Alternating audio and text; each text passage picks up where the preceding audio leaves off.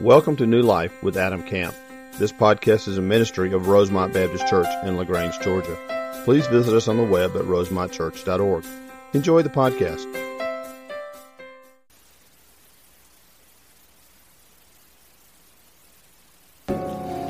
Let me pray for us. Father, as we move now into a time of study to open the truth of your word, Father, we pray for clarity and understanding.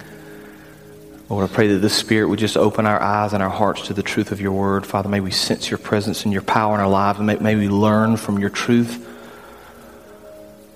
May we take that truth and, and apply it to our lives, Father. May we glorify you this morning in our time of worship.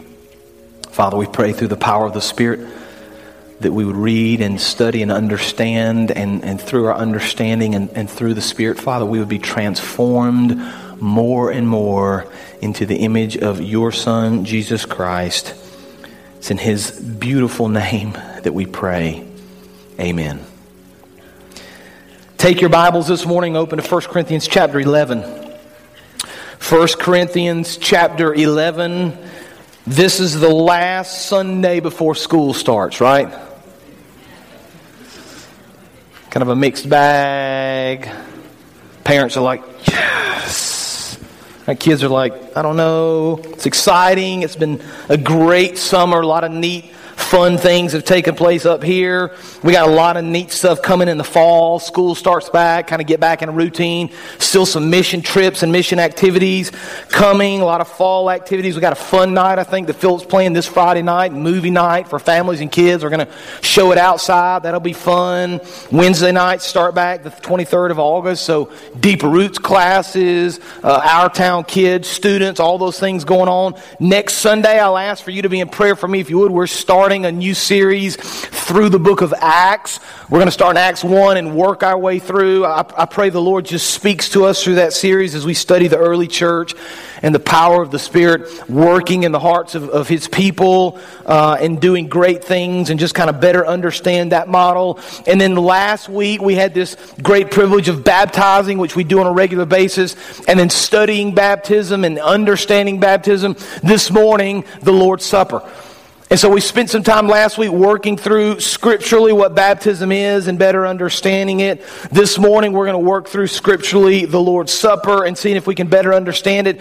It's one of two ordinances within the local church, right? Baptism is one, Lord's Supper is the other. The ordinances are basically things that Christ has commanded the church to do, to remember Him, to fellowship together. And, and so we want to learn as much as we can this morning and try to understand the Lord's Supper this morning. And I'll I'll just kind of maybe uh, encourage you in our study as we work through this passage of Scripture together, having the mindset that in just a little while this morning, we're going to partake together of this.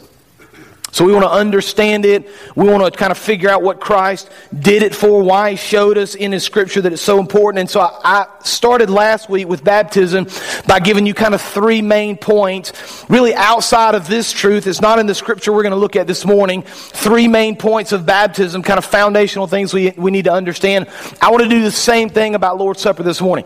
Now, I'm, I'm, doing it like this because this is not found in the text we're going to read this morning. It's found in other parts of Scripture, but it's foundational. I want you to understand it. It gives us just a better understanding of the Lord's Supper before we kind of delve into the specifics in 1 Corinthians chapter 11. The first thing I want you to see this morning, again, this is foundational to, to uh, the Lord's Supper, not found in this text, but found in other parts of Scripture. Number one, I just want to be clear the, the Lord's Supper does not save you.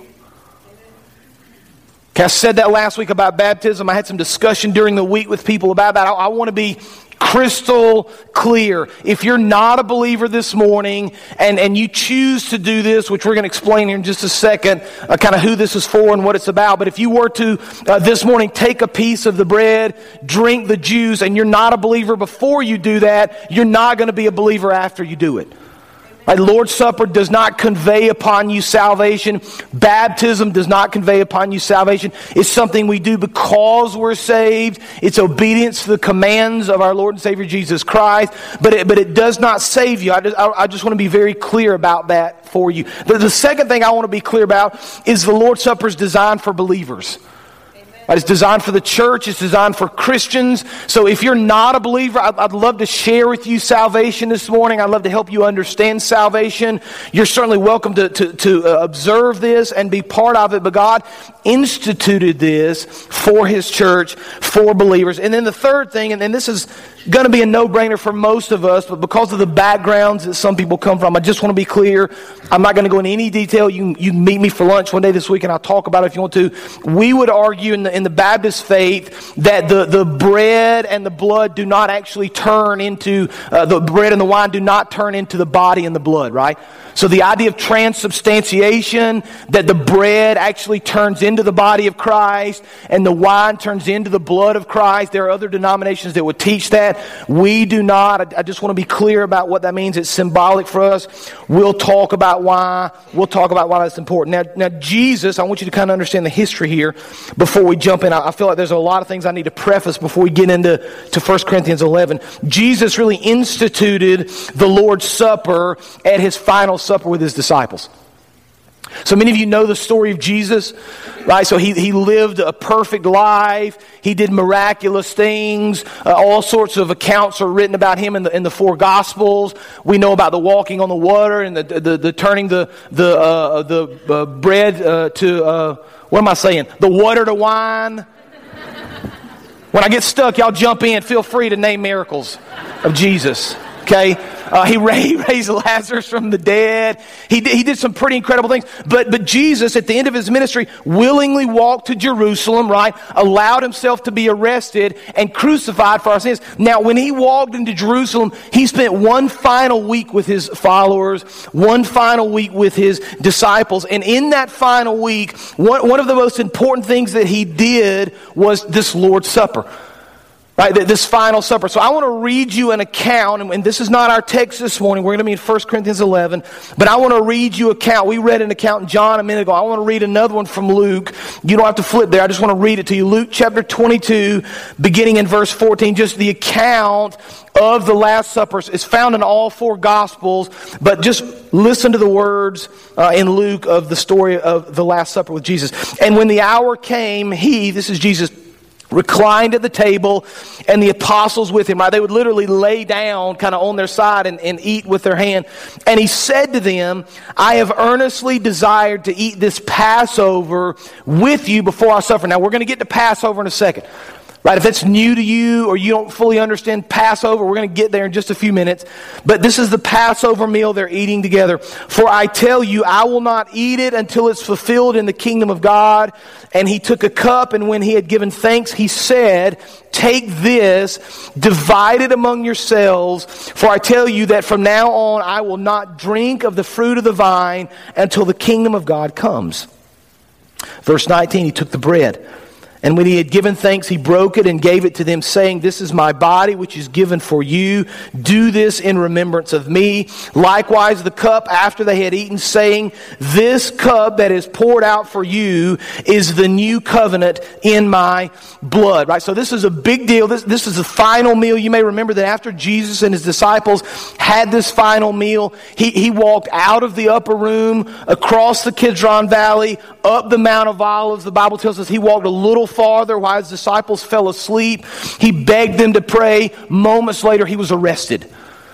So, so when he shares this Last Supper with his disciples, it's the last time on earth that he's going to fellowship and teach and train his followers. So it's a really big deal. Now, I fear, like I, I, talked last week, that sometimes we kind of skirt past the importance of the ordinances, right? We're happy about baptism, let's move on. We're happy about the Lord's Supper, let's move on. These are big deals in the life of the church. This is a big deal for Jesus. This was a big deal for his followers. It should be a big deal for us. It's a really big deal for Paul in 1 Corinthians chapter 11. So let's turn our attention now to 1 Corinthians chapter 11. We're going to begin in verse 17. Paul is speaking to the church at Corinth. The church at Corinth has, has, has had some issues, and he's writing this letter to encourage them, to challenge them, to remind them of the importance of unity and uh, seeking the Lord together. And he's going to hone in now in chapter 11 on this idea of the Lord's Supper, the significance of the supper, and we're going to draw some truth out of that together this morning. 1 Corinthians chapter 11, beginning in verse 17. 17, the words of Paul. He's speaking to the church in Corinth. But in the following instructions, I do not commend you because when you come together, and he's talking specifically about the Lord's Supper, it's not for the better, but for the worse. So they're coming together for the Lord's Supper, but not for the right reasons. Verse 18. For in the first place, when you come together as a church, I hear that there are divisions among you. And I believe it in part for there must be factions among you in order that those who are genuine may be recognized. Verse 20, when you come together, it's not the Lord's Supper that you eat. For in eating, each one goes ahead with his own meal. One goes hungry, another gets drunk. Verse 22, what? Do you not have houses to eat and drink in, or do you despise the church of God and humiliate those who have nothing? What shall I say to you? Shall I commend you in this? No, I will not. Now let's stop for a second and let's notice some important truths out of this text that Paul wants the church at Corinth to understand, but he wants us to understand it as well. Things that we can apply to our lives and specifically as we partake together today in the Lord's Supper. Here's the first truth. We have it on the screen. We find it in this text. Number one, the Lord's Supper should bring unity in Christ. Right, one of the themes we see in this context, one of the themes we see at the Last Supper with Jesus and his disciples in all four Gospels, one of the themes we see in other parts of the New Testament is this idea of unity. Paul says one of the main reasons we do the Lord's Supper is we, so we can come together unified for the sake of the kingdom. Now, now unity is this idea that we found we find all through Scripture. Right? It's, it's not just in this one verse. It's, it's not just with the Lord's Supper. In fact, if you were to kind of do a study through the New Testament of this idea of unity and maybe taking it a step farther, serving one another, the, the loving one another's kind of verses in the New Testament, you would find that all through Scripture are these indications that we as a body of believers ought to find unity in the things of Christ. So, so Paul has already said this in 1 Corinthians chapter 1. In fact, verse 10, he said to the church at Corinth, I appeal to you, brothers, by the name of our Lord Jesus Christ, that all of you agree that there are no divisions among you, but that you be unified in the same mind and the same judgment. Right? There's this sense of togetherness, oneness, unity. Ephesians chapter 4, beginning in verse 11.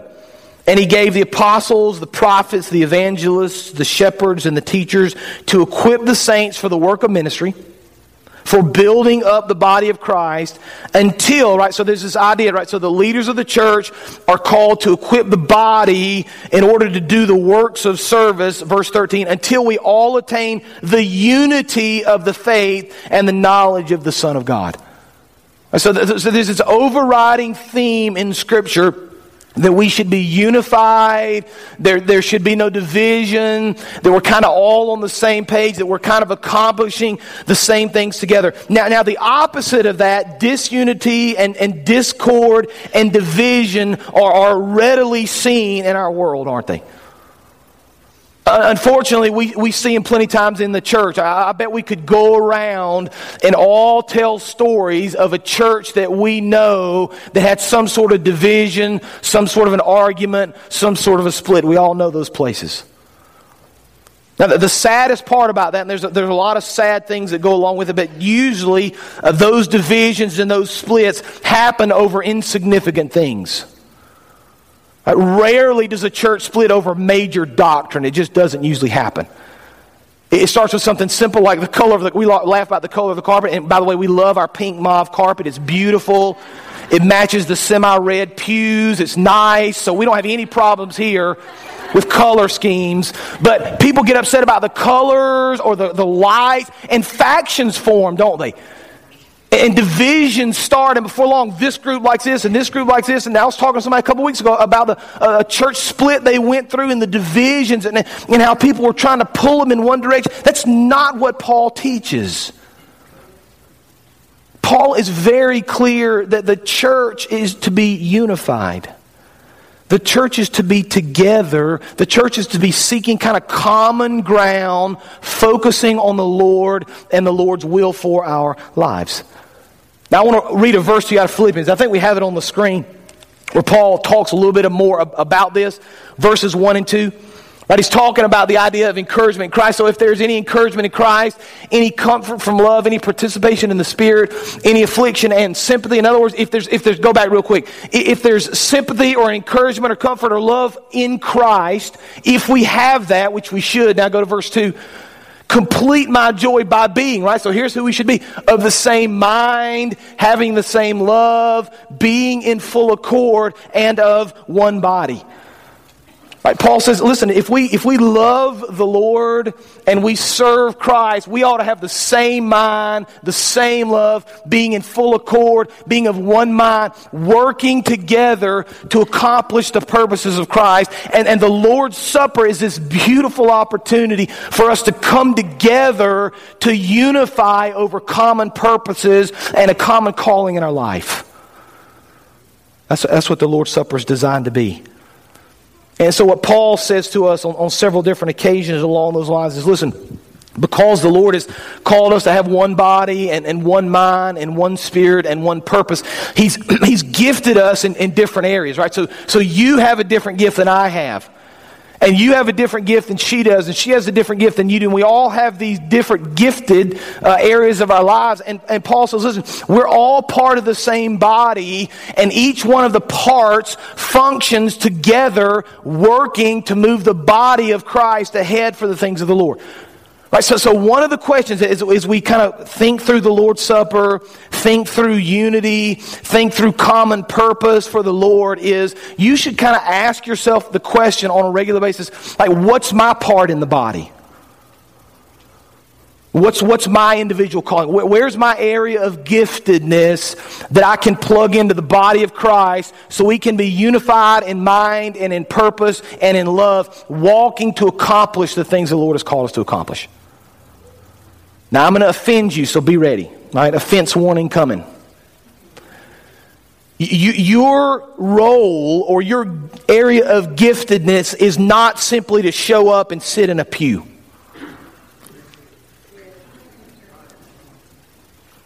That's good. I'm talking to, you know, almost 400 people because you don't know that I'm talking to you directly, right? If you just come and sit and soak and leave. Listen, that's part of it. We need to come and be together as a body and worship, and certainly that, but there's a lot more to it. You, you need to be active in your walk.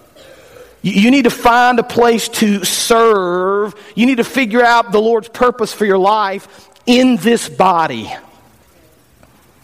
I, I worry that, that far too many kind of modern Christians, at least in our society, kind of view church almost like a cruise ship where you just kind of show up and you know you just lounge around, if you sit around, get to eat a little bit, a little bit of entertainment. We'll float around for a few days and you get to go home, no responsibility. Right? Nothing that you have to do if you don't want to. If you just want to come and sit and soak and go home, fine. Y'all, y'all act like I'm Captain Stubing, right, of the love boat.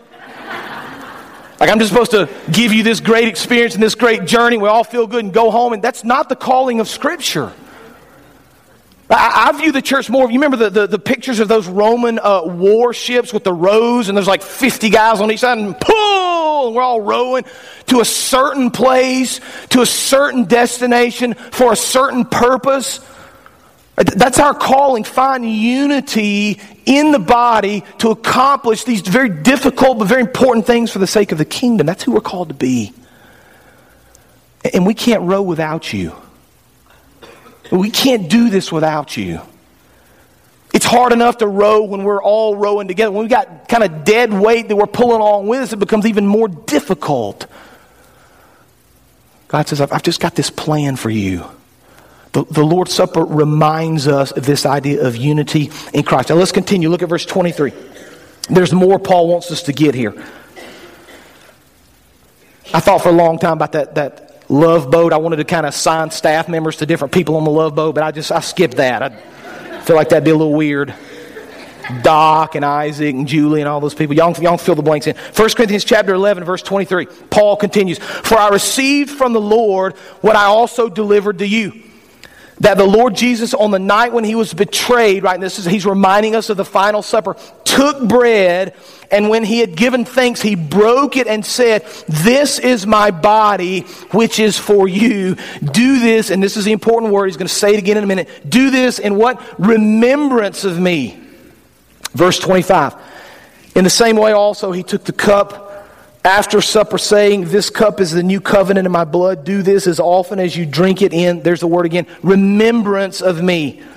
For as often as you eat this bread and drink this cup, you proclaim the Lord's death until he comes. Here's the second truth, right? The Lord's Supper brings us to unity, reminding us of the unity and the purpose. Number two, the Lord's Supper helps us remember the sacrifice of Christ. This do or do this in what? Remembrance of me. Jesus says, listen, when we come together to the Lord's table to partake in unity together of the Lord's Supper, we're doing it for a simple reason. That reason is to remember what Christ did. Now, if we were to kind of think back through the life of Christ, I mentioned this just a few minutes ago, all the miraculous things he did and the, and the ministry that took, took place, there's a lot of things we could remember about Jesus.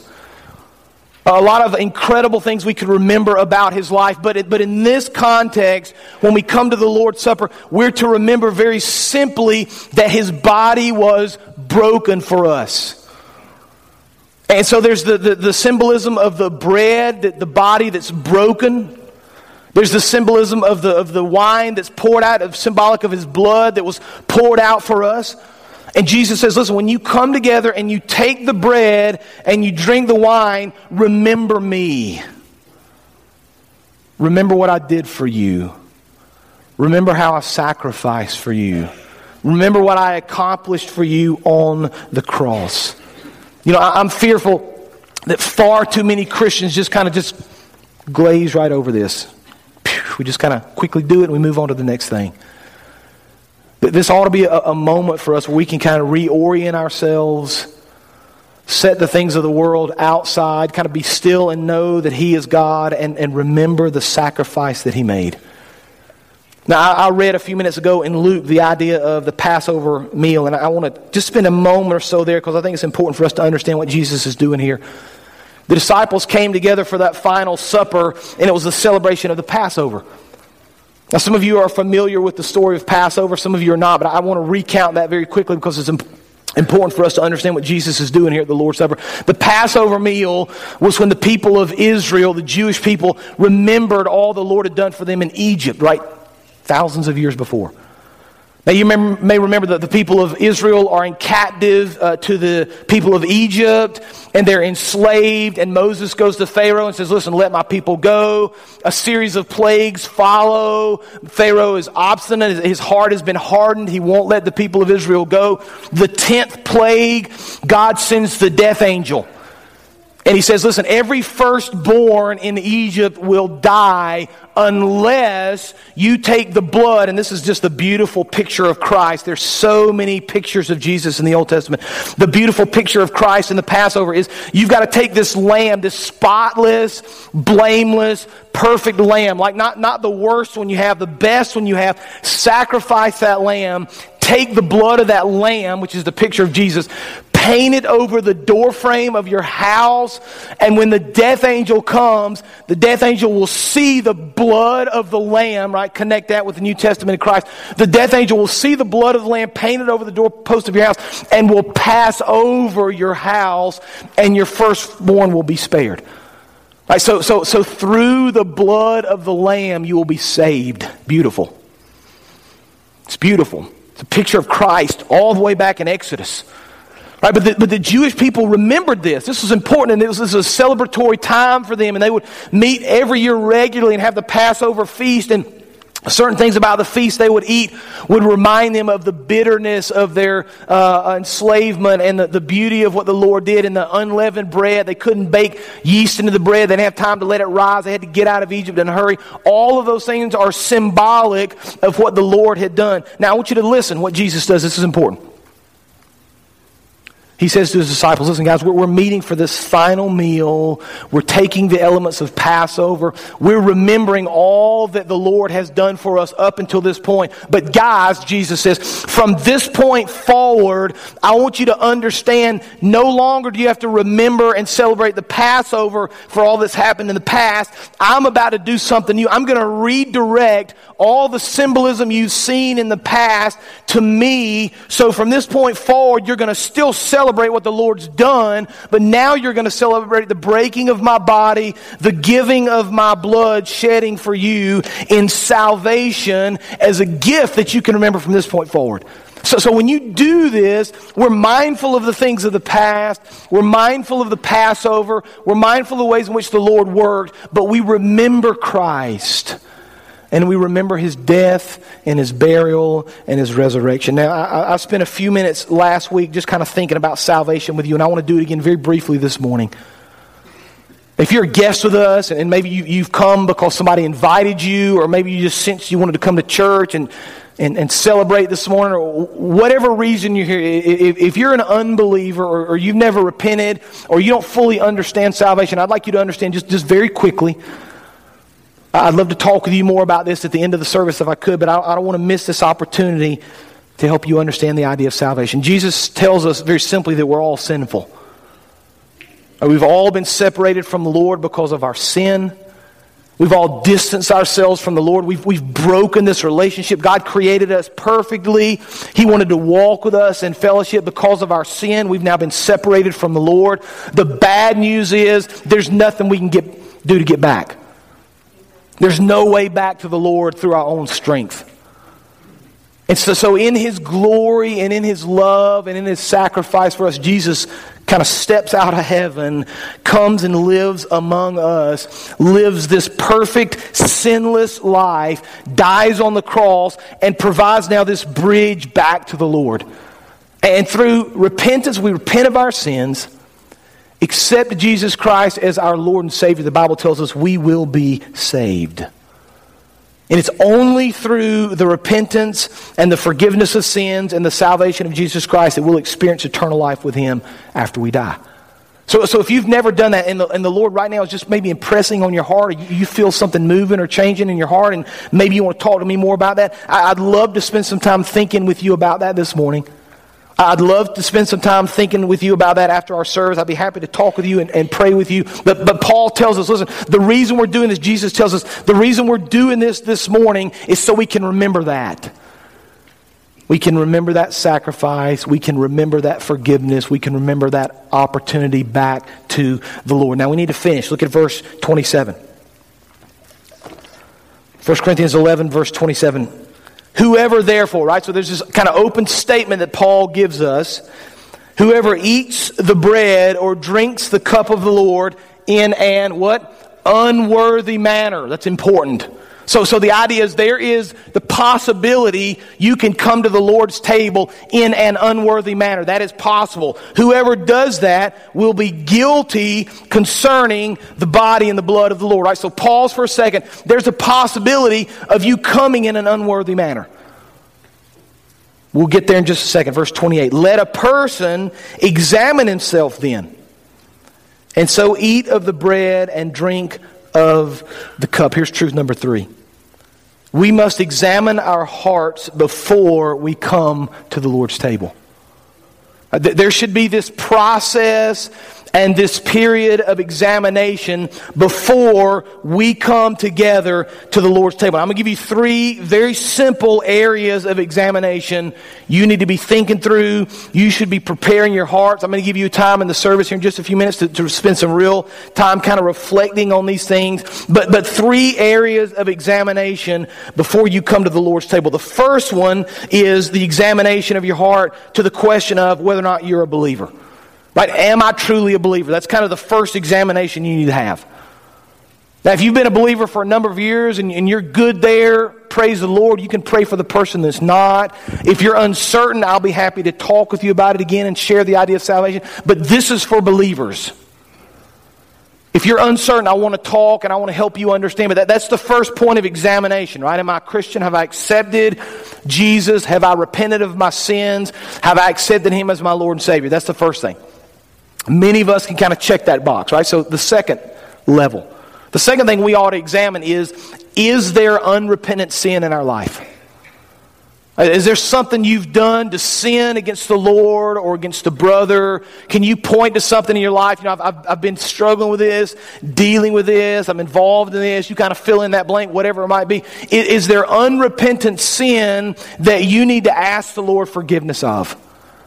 Because you don't want to come in an unworthy manner. You don't want to come living in sinfulness. And so you, you have this opportunity to examine your heart, examine your life for unrepentant sin. And then the, the, the third thing you ought to examine, very simply, after you've examined your salvation and any unrepentant sin in your life, the third thing you ought to examine is your unity within the body. Right? Is there a brother or a sister you need to patch something up with? Because Paul just, again, he argues this idea of unity all through the New Testament. He argues it again in 1 Corinthians. We see the unity of the, the brothers that, that lived with Christ for three years and ministered with him. We, we can't allow, and I, I'm hoping I'm speaking to your heart right here, we can't allow division to separate us. Differences, arguments, whatever the case may be, right? If there's disunity, if you need to go to somebody this morning, go to them. If you need to come to the altar and pray to repent of sin, come to the altar and pray to repent of sin. We, we have this beautiful opportunity in 1 Corinthians given by Paul to be reminded of this chance to examine our hearts so we can come purely to the table to remember, to be unified, to trust the Lord that He'll lead us and He'll direct us in the way He wants us to go. Now, I want to read a verse for you in, in Psalm 139, then I'm going to be done. It's a psalm for you to begin to think about. Again, you're, you're, I hope, already preparing your hearts for this, being ready for this. Psalm 139, verses 23 and 24. I want you to listen to the words. Search me, God, and know my heart. Test me and know my anxious thoughts. See if there is any offensive way in me, and lead me in the way everlasting you begin to search your heart, you begin to prepare your heart, you begin to be ready to partake together in the Lord's Supper as I pray for us this morning. Father, we thank you for the teaching you've shown us in this scripture. Your word is so clear, Lord, and it's so understandable if we just take time to study it. Such a beautiful picture of unity, a beautiful picture of your sacrifice as we remember you. It's a beautiful reminder, Father, for us to get our hearts right, through repenting of sin or speaking to a brother or sister. So, Father, I pray that during our time of invitation and, during our time of examination over the next few moments, Lord, that the people of this church, these precious, beautiful people, Father, would take very seriously this call. They take very seriously this call, Father, of examination, of remembering, of coming together in unity. Lord, there, there, there are so many, so many foes right now, Lord, that come against the church.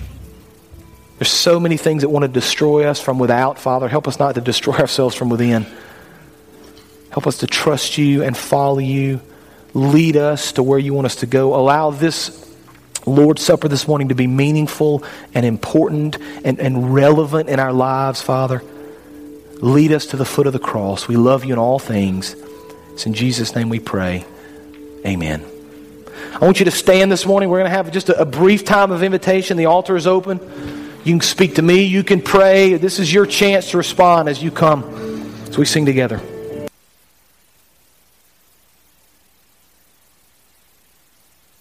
Thank you for joining today's sermon. We would love to hear how today's message blessed you. Use the Contact Us link on our website at rosemontchurch.org. God bless.